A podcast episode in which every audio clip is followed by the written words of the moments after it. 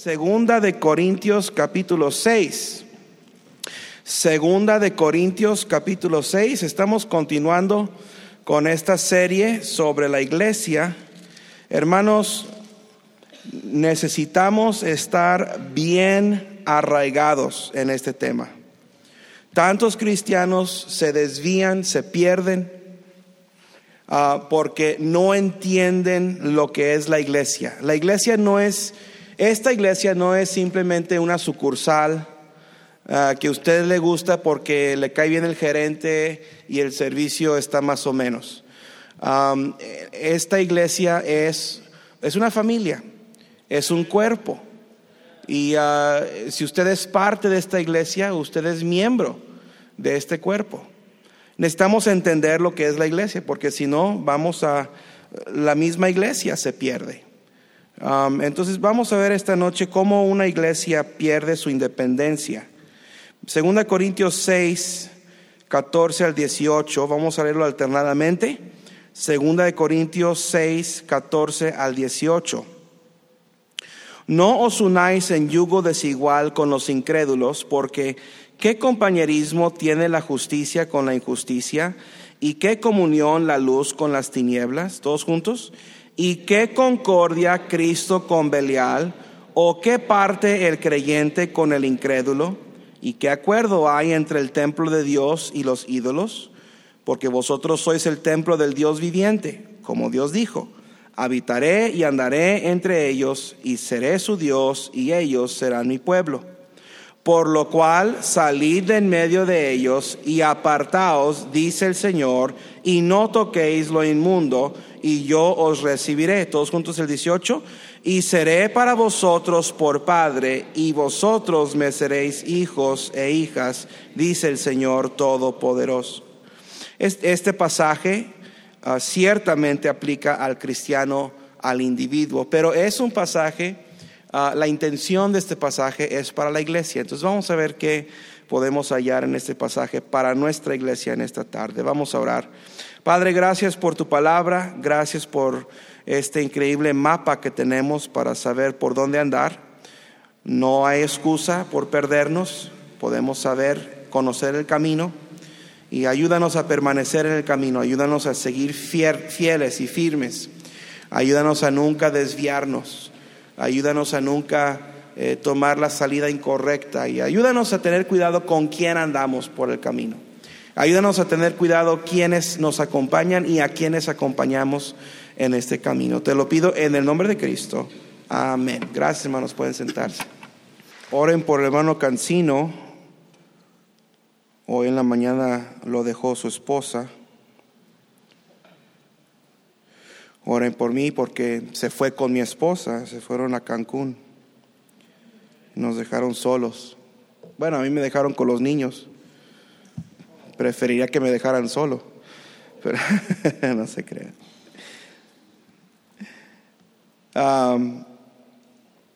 Quiero hacer una declaración para empezar, y esta es una declaración importante. Leímos este pasaje en donde Dios dice: salid de en medio de ellos. Ahora nos menciona a ciertas personas o ciertos grupos de los cuales debemos de salir.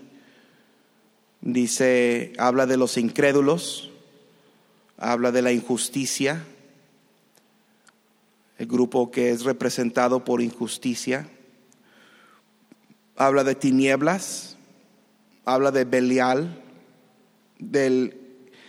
y habla de los ídolos. Pero esta es la declaración que le quiero hacer. No tienes que salir de en medio de ellos si nunca fuiste parte de ellos. Si nunca entraste, no tienes que salir. Y no puedes regresar de donde no has ido. Y vamos a volver a tocar ese tema en unos minutos. Tantas iglesias fundamentales se han echado a perder, se han vuelto liberales a causa de lo que les voy a enseñar en esta noche. Ahora, una iglesia antes de hacerse liberal o antes de echarse a perder, primero se hace inútil. Buenas iglesias que no tienen la intención de hacerse liberales o de echarse a perder es lo mismo. Hacerse liberal es echarse a perder. Simplemente se hacen inútiles. Primero se hacen inútiles. Ahora, les he hablado acerca de lo que es un fundamental, un fundamentalista. Un liberal es lo opuesto a un fundamentalista. Un liberal es una persona, un fundamentalista es una persona que cree este libro literalmente. Un liberal no cree que este libro no es literal. Un fundamental cree que un fundamental ya no sé ni cómo decirlo.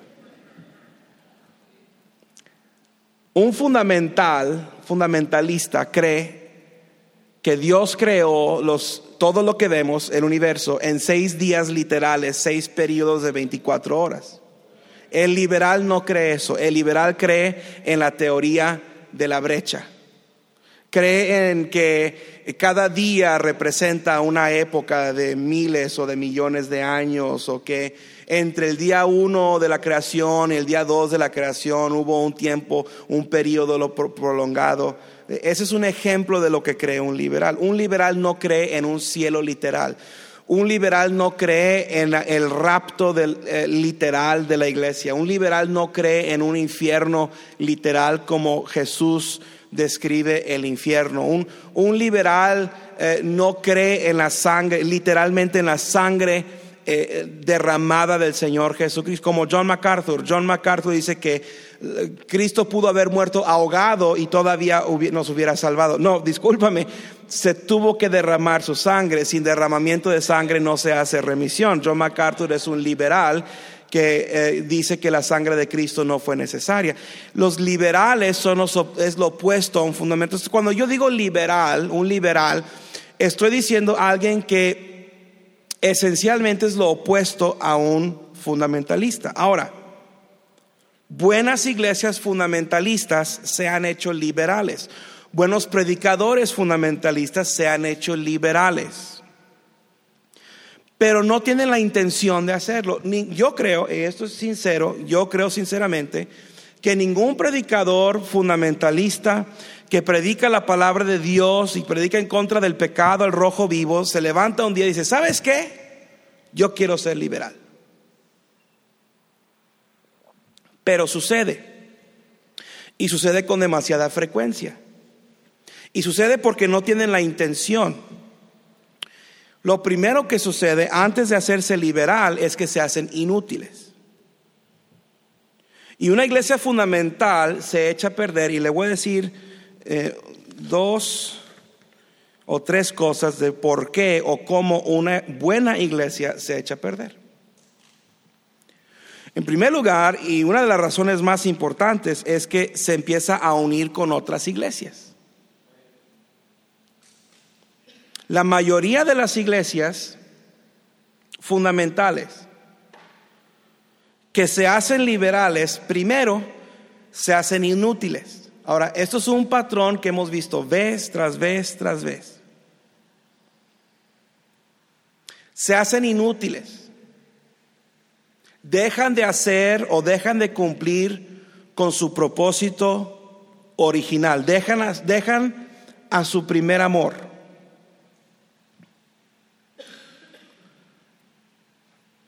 Y luego es interesante.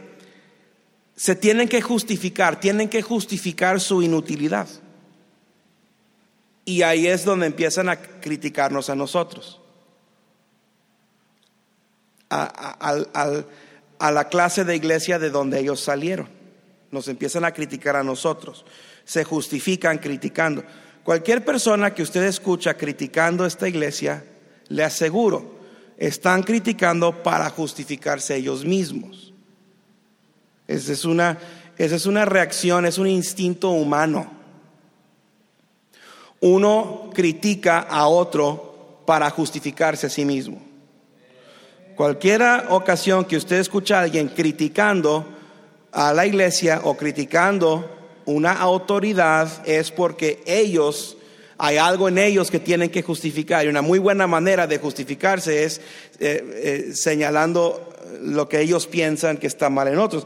Pero ¿qué dicen de nosotros? ¿Qué critican de las iglesias fundamentales? Una de las primeras cosas que critican es el ganar almas.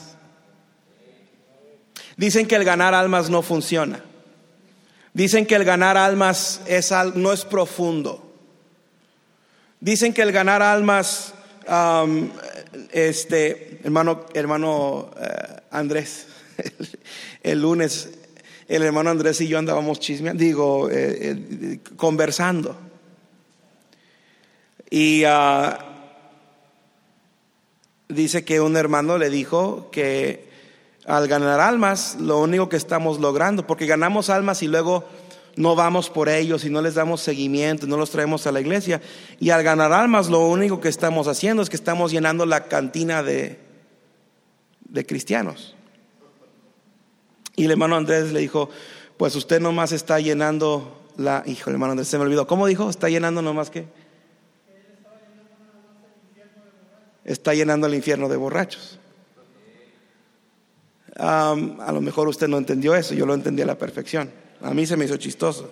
Si no le gustó, reclame al hermano Andrés. Yo no lo dijo él. Y la crítica de siempre. ¿Y dónde están? ¿Dónde están? Si tanta gente están ganando para Cristo, a ver, ¿dónde están? Nos acusan de ser legalistas. Cuando alguien acusa a una iglesia como esta de ser legalista, está demostrando su absoluta ignorancia. Porque un legalista... Dicen que nosotros, porque tenemos muchas reglas y muchas políticas y muchos estándares, y porque decimos que una mujer no debe usar pantalón, y decimos que un hombre debe tener pelo corto, y porque decimos que dos hombres no deben de tener relaciones sexuales, que por eso somos legalistas. No, un legalista es una persona que enseña que para ser salvo tienes que guardar ciertas leyes. Ese es un legalista. Pero nos acusan de ser legalistas y luego cambian sus doctrinas. Quiero darles una ilustración. Bájale este micrófono, Pancho, está bien fuerte este micrófono. Necesito, hermano Javi, párese aquí. Hermano Leo, párese aquí. Ahora, aquí tenemos a un pastor bautista fundamental, independiente, rajapatas, arroja mocos, chamuscacejas, mascartuercas, insulta viudas. Él gana almas todos los días. Toma café con chile para predicar duro el domingo en la mañana, ¿ok? De este lado tenemos a un pastor liberal. Se le nota, ¿verdad? Ahora, no es para que entiendan algo. Una buena iglesia se empieza a unir a malas iglesias. Y ahí empieza la caída de la iglesia. Este es un pastor fundamentalista. Este es un pastor liberal. Los liberales quieren el fuego que tenemos los fundamentalistas. Lo quieren. El asunto es que ellos no pueden hacer el fuego. No saben cómo hacer el fuego que nosotros tenemos. Y no saben mantener el fuego que nosotros tenemos. Entonces lo que él hace es que se empieza a robar gente de esta iglesia. Se empieza a llevar gente de esta iglesia que tiene fuego, se los lleva a su iglesia. Lo que él no sabe, pobre sonso, es que cuando ellos lleguen a su iglesia, se les va a apagar el fuego. Entonces él dice, bueno, voy a empezar a las conferencias de fuegos de evangelismo y de la espada, y voy a mandar a mis jóvenes a los institutos bíblicos de los bautistas fundamentales, porque a mí me gusta esa idea de las rutas, porque traen mucha gente. Los liberales critican a los fundamentalistas por querer números, pero ellos también quieren números. O sea, nos critican por lo que ellos son culpables. Así es la vida, así es la gente. Critican para justificarse. Bueno, entonces, ¿qué hace el liberal? El liberal le extiende la mano al fundamentalista. A ver, extiéndele la mano. No. Tú te le quedas viendo. Dices, no quiero nada. Yo aquí estoy bien con mi Reina Valera 1900. Mira, tú ni Biblia traes. Ni Biblia traes. De seguro su Biblia lo trae en el celular. Triste liberal. Ahí está. Y no le extiende la mano. Ok, puedes bajar la mano. Entonces, ahora la Biblia dice: no os unáis en yugo desigual. ¿Con quién? Con los incrédulos, sí. Con la injusticia, con las tinieblas, con Belial. Belial es el que no hace nada. Belial es la flojera, es el que no logra nada, el que no hace nada. Con los ídolos. Ahora, Jesús, Dios le está diciendo a él: sepárate de este grupo de personas. Ahora, él representa todo eso. Se le ve en la cara. Él representa todo eso. Jesús, Dios está hablando a una iglesia que andaba en esto y les dice: sálganse de ahí, salid de en medio de ahí. Oye, qué buen perfume traes, te lo compró tu esposa, ¿verdad? Sí. Nosotros nunca les atinamos a los buenos perfumes. Salid, sálganse de ahí. Pero si nunca estuviste ahí, no tienes que salir. No tienes que salir de donde no has estado. La idea es no llegar ahí, pero el diablo inventa cosas. Ellos lo que quieren es detener, el diablo lo que quiere es detener el fundamentalismo, porque el diablo sabe que el fundamentalismo es el que más almas gana. Nosotros somos la amenaza. Ahora, seremos el grupo más pequeño, pero somos la amenaza más grande. Entonces, el diablo inventa cosas. Y lo primero que inventa el diablo, hermano Mario, venga. El diablo inventó al neoortodoxo. Inventó al neoortodoxo. Y él se pone aquí en medio. El neoortodoxo, le voy a decir quién es el neoortodoxo. El neoortodoxo cree como él, pero se parece a él. O sea, enseña lo que el liberal enseña. Tiene todos los conceptos de liberal, pero se parece a él. Entonces, el diablo sabe que él nunca se va a juntar con él, pero a lo mejor si invento a uno que se parece a él, extiéndele la mano, a lo mejor lo logro engañar. Nomás que no nos dejamos, porque sabemos quién es él y lo hemos visto. Ponte en medio, mero en medio. Entonces, eso no le funcionó al diablo.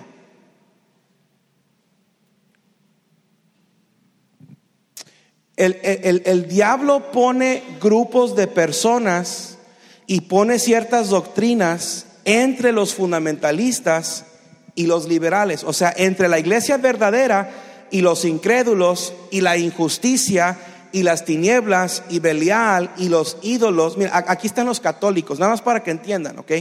Aquí está todo lo que se llama católico, protestante, reformado, todo eso, aquí está. No se parece a él, no enseña como él, pero él se parece a él, pero cree como él. Este es un reformado, ¿sí? Este es un protestante. Está entre los dos. Y el diablo busca la manera de jalarlo a él para allá. La mayoría de los fundamentalistas no nos unimos a los neoortodoxos. Por ejemplo, los neoortodoxos, ya les dije, es la iglesia católica, son los luteranos, son los presbiterianos. Aquí están los adventistas del séptimo día. De hecho, aquí están los de la sinagoga de Satanás. Algunos le dicen judaizantes, no les gusta que les digan judaizantes. Entonces les vamos a decir como Jesús les dijo, sinagoga de Satanás, aquí están. Se parecen a nosotros, pero creen como ellos. Entonces el diablo dice: bueno, aquí no pude. Entonces el diablo inventa otra cosa. ¿Qué inventa el diablo? El diablo inventa al neo evangélico. Necesito un neoevangélico que venga, por favor. Un neoevangélico que me ayude, por favor. Nadie se quiere mover, ¿verdad? Ven Gerardo, ven. Gerardo es neoevangélico. Mario, ponte aquí más o menos. Gerardo, ponte aquí más o menos. Ahora, el neoevangélico, fíjense bien lo que les voy a decir. El neoevangélico cree como él, como bautista fundamental independiente, cree en la salvación por la gracia, cree en una Biblia literal, en una revelación plena. Ahora, a lo mejor no tiene todo lo que nosotros creemos y no cree todo lo que nosotros creemos, pero más o menos cree como él, pero piensa como él, o perdón, se luce a él, se parece a él, se parece al mundo. Cree lo que nosotros creemos, pero se parece al mundo. Es decir, cree en la sangre de Cristo, pero también cree que una mujer puede usar pantalón y que un hombre puede tener pelo largo. Es más, entre este grupo, porque es un grupo enorme, enorme, hay mujeres pastoras, hay pastores homosexuales y hay pastoras lesbianas en este grupo. Pero en su mayoría creen como nosotros. Entonces el diablo piensa, a lo mejor, mira, no, ahora él nunca se va a identificar con los fundamentalistas fuertes. Quiere la popularidad de los liberales, pero tiene las creencias de los fundamentalistas. Es un Freddy de Anda. Este es un Freddy de Anda. Cree como el fundamentalista, pero luce y habla como él. Pierden su fuego, ¿sí? Pierden el ganar almas, pierden todo eso. Y se preocupa más por ser dulce que por corregir y por creer correctamente y por predicar la palabra como es. Por el mundo él no ofendería a nadie, acepta a todos, todos son iguales. Y el fundamentalista verdadero no se lo puede tragar, no se lo puede tragar. Y el diablo dice, bueno, no la logré, entonces córranse poquito. Entonces inventa a uno más. Hermano Cristian, venga, usted va a caber muy bien aquí. El diablo inventa al transigente. Este es un transigente. El transigente quiere que todos estemos unidos. La definición de transigente es la persona o individuo que transige, dispensa, acepta, contemporiza, permite, comprende, tolera, aguanta, sobrelleva, soporta, admite, concede, claudica, accede o disculpa una parte o en total lo que no cree justo, razonable o verdadero, o que ajusta algún punto litigioso en llegar a algún arreglo. En inglés le decimos compromiser, en español es transigente. Él es muy efectivo en hacer que él se sienta culpable por no aceptarlos a ellos. Sí. El transigente también es muy efectivo en hacer que el neoevangélico, este neoevangélico, se sienta culpable por no comportarse como el fundamentalista. Él es un puente entre el fundamentalismo y todo lo demás. Porque el transigente, dependiendo con quién está, cree como él o cree como él. Dependiendo con quién está, luce a él o se luce como él. Es una persona, es una persona que se acomoda al grupo con quien está. Y una de las cosas que él usa para hacer que el fundamentalista por fin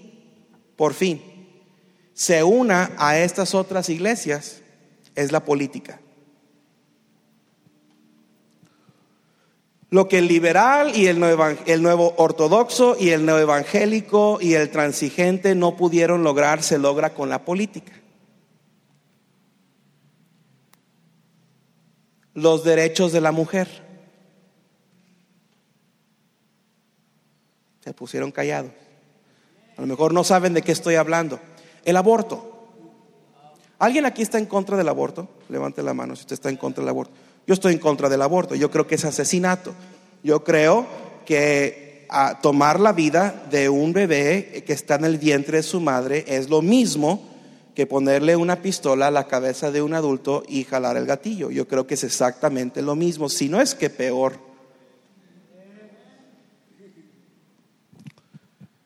Él está en contra del aborto. Él está en contra del aborto. Él está en contra del aborto. Él está en contra del aborto.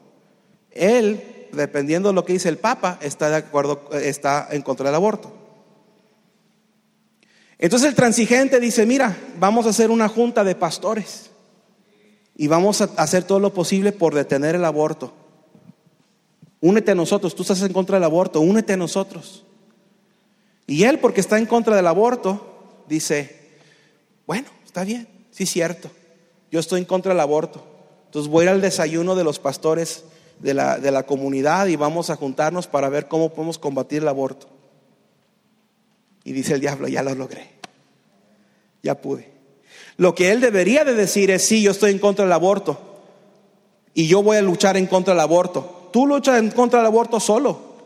Y que él luche en contra del aborto solo. Y que él luche en contra del aborto solo. Y que él, pues a veces lo acepta y a veces no. Yo estoy en contra del aborto, pero no me voy a unir a ti para pelear en contra del aborto. Por ejemplo, la ideología de género. ¿Quién cree que la palabra de Dios dice que un hombre que se acuesta con otro hombre es una abominación? Yo creo eso. Es una abominación. ¿Okay? Tú estás en contra del sodomismo, del homosexualismo, del lesbianismo. Estás en contra de los transexuales y los bisexuales. Le pensó, ¿eh?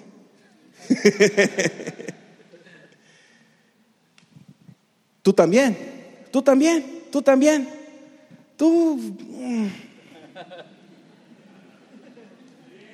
Dependiendo quién es el Papa. Pero ¿qué sucede? Extiéndele la mano. La otra. Ajá. Ok. Y ahora tú.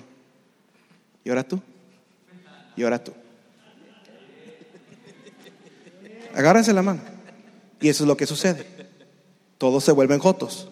Digo, se ponen de acuerdo. Esa fue una trampa muy mala, ¿verdad? Ustedes no lo escucharon, pero Berlín ahorita dijo: sigo yo.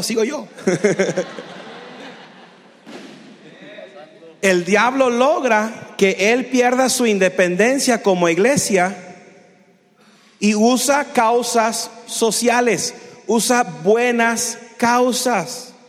La amenaza del control gubernamental. Ahorita todos los pastores estamos al pendiente de las siguientes leyes que van a salir de México, porque estamos sintiendo cómo se están cerrando las pinzas del gobierno.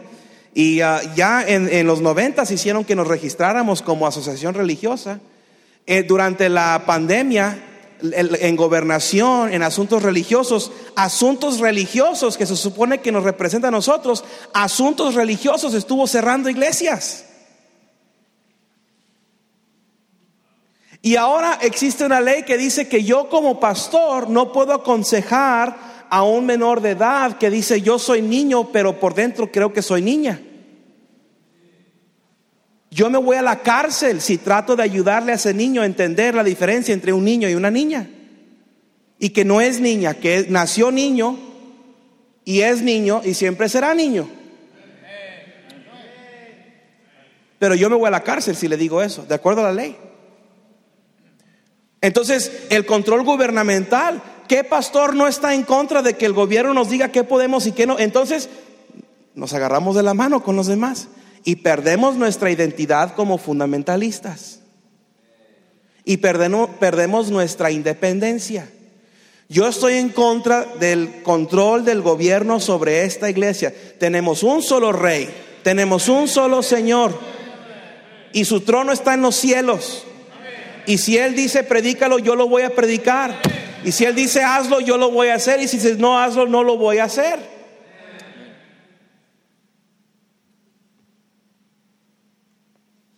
Entonces Él empieza a enfocar su energía que antes usaba para ganar almas y correr rutas, en unirse con ellos por una buena causa social.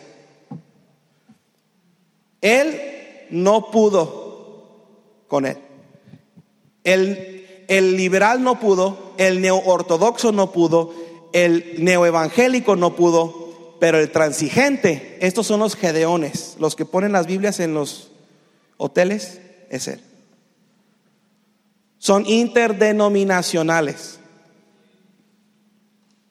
Estos son ministerios paraeclesiásticos. Estas son universidades cristianas que, en lugar de ser como un instituto bíblico debajo de la autoridad de una iglesia, es una universidad cristiana que se rige por varias iglesias.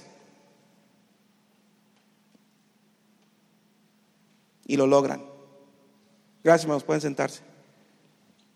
Ahora, si por alguna razón se juntan, Dios dice: sal de en medio de ellos, salte. Estuviste con ellos, ni modo, salte de en medio de ellos, salí de en medio de ellos.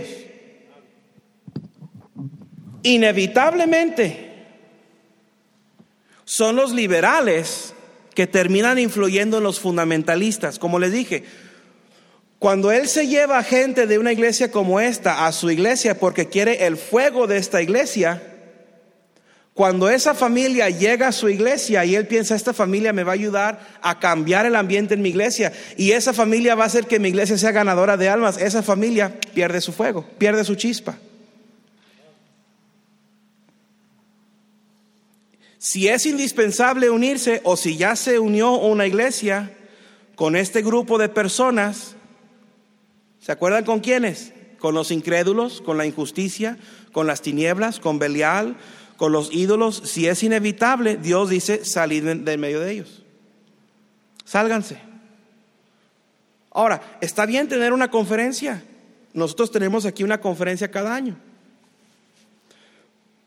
pero el jueves en la noche o el viernes en la mañana, los 100 y pico de pastores que se reúnen aquí, y muchos de ellos traen hermanos de su iglesia, ellos se van y ellos regresan a su pueblo, regresan a su ciudad, y son autónomos. Ellos disfrutan su autonomía, y nosotros disfrutamos nuestra autonomía, y nadie nos dice qué hacer, cómo hacerlo, cuándo hacerlo, con quién hacerlo. Y número 3, ese fue el número 2 a propósito. El número 3 es este: que hay iglesias, buenas iglesias fundamentalistas, que se convierten en iglesias liberales porque se vuelven en iglesias temáticas. Es decir, se hacen iglesias enfocadas en un solo tema.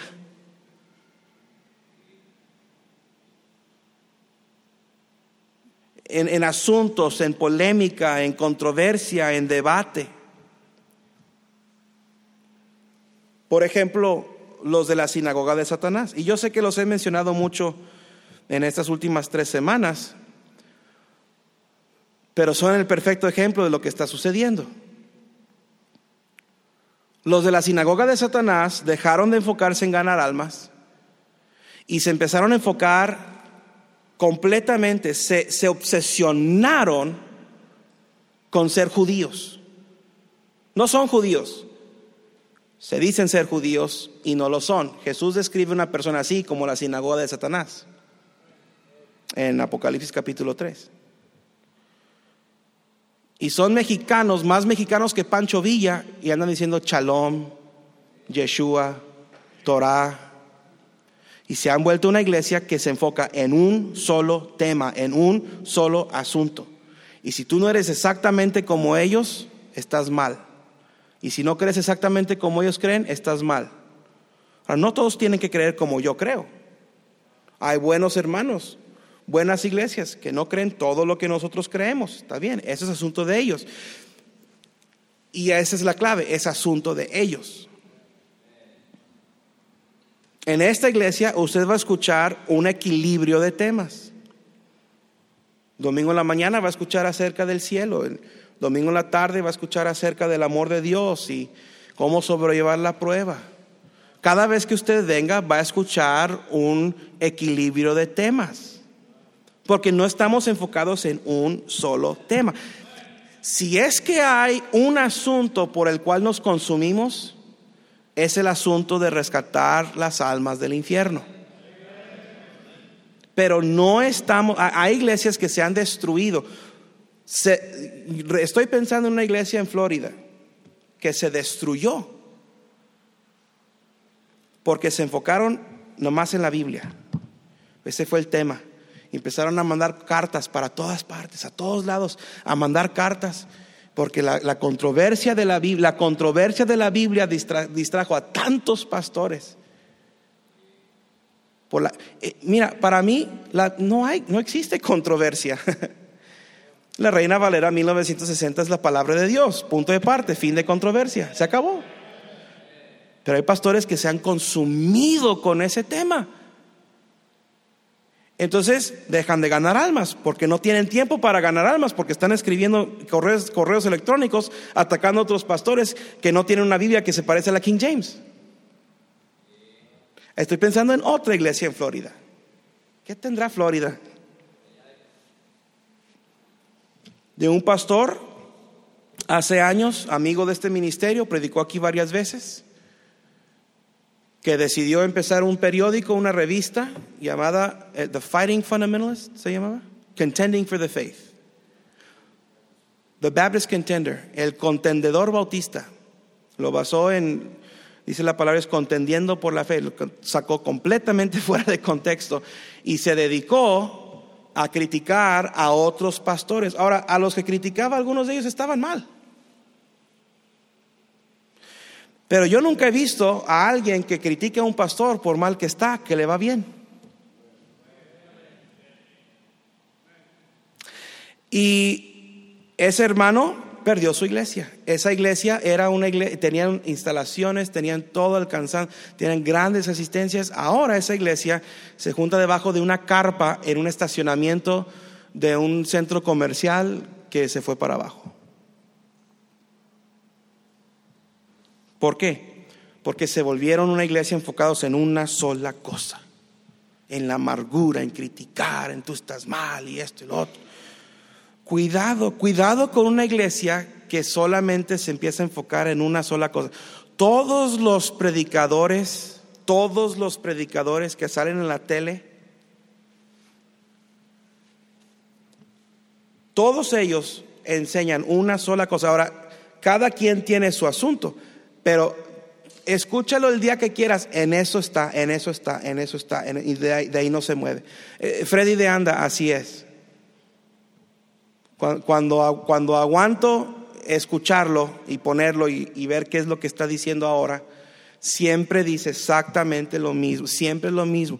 Tú eres una rosa, tú eres un niño bueno. El problema es que todos te odian a ti y es que tú eres víctima y tú vas a estar bien y no les hagas caso y nomás quieren lo malo para ti, pero tú vas a salir adelante. Y no se sale de ahí. Es un solo tema, es un solo asunto. Cuidado. La iglesia no se edifica sobre la controversia, la iglesia se edifica sobre todo el consejo de Dios. Y si no tenemos equilibrio en la iglesia, nos vamos a caer. Y por eso muchas buenas iglesias caen, porque pierden el equilibrio, se enfocan en una sola cosa. El diablo quiere destruir una iglesia ganadora de almas. Es lo que más quiere el diablo. Porque el diablo entiende la amenaza que representa una iglesia ganadora de almas. Y el diablo la trata de destruir de adentro, con miembros débiles, con miembros que dañan a otros miembros.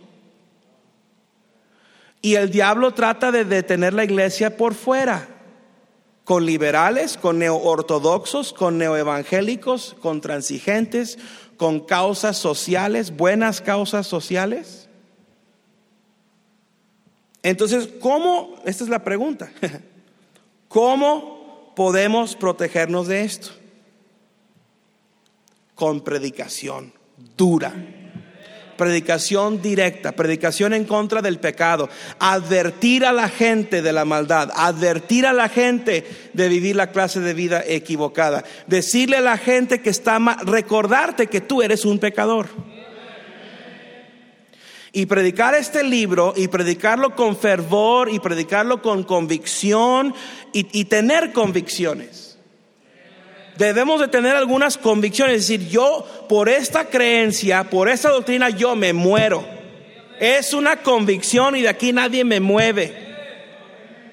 Y tú serás bonito y serás atractivo y tendrás una apariencia que luce bien, pero yo no voy a ser como tú y no me voy a juntar como tú contigo y no voy a lucir a ti. Yo soy bautista, fundamental, independiente y eso no va a cambiar. Entonces tú peleas tus luchas solo y yo peleo mis luchas solo. Es tener estándares, es mantenernos firmes en ciertas cosas y no movernos. Y si nunca nos unimos a ellos, nunca vamos a tener que salir del medio de ellos. Y el Señor nos dice que si no estamos en ellos, dice, yo seré para vosotros por padre y vosotros me seréis hijos e hijas, dice el Señor Todopoderoso. Cuidado, iglesia, cuidado, cuidado. Hoy en día existe un peligro que hace, iba a decir más años, pero hace 5 años no existía. Y es que estas personas y estos grupos y estos supuestos pastores a ustedes personalmente les pueden alcanzar con esto, porque ustedes le dan like a su página, porque como que conocen el nombre o saben dónde estudiaron o los conocían antes y le dan like a su página, son amigos de Facebook. Entonces ellos empiezan a publicar cosas y ustedes, y no me tome esto mal, no se ofenda, pero ustedes que son ovejas no distinguen quiénes son los lobos. Por eso como pastor te tengo que decir, Isaac Rodríguez es un lobo. Alfredo Uck no lo era, pero ahora es un lobo. Y no le digan amén, esto duele. Yo los amo, son mis amigos. Freddy de Anda es mi amigo, pero es un lobo. Héctor Sánchez es un lobo. Y si usted no tiene cuidado, va a empezar a escuchar lo que ellos dicen y se va a escuchar pues más o menos bien. Entonces yo tengo que desde aquí decirles, no está bien. Cuidado, cuidado, porque ahí empieza a caer la iglesia. Vamos a tener mucho cuidado con eso.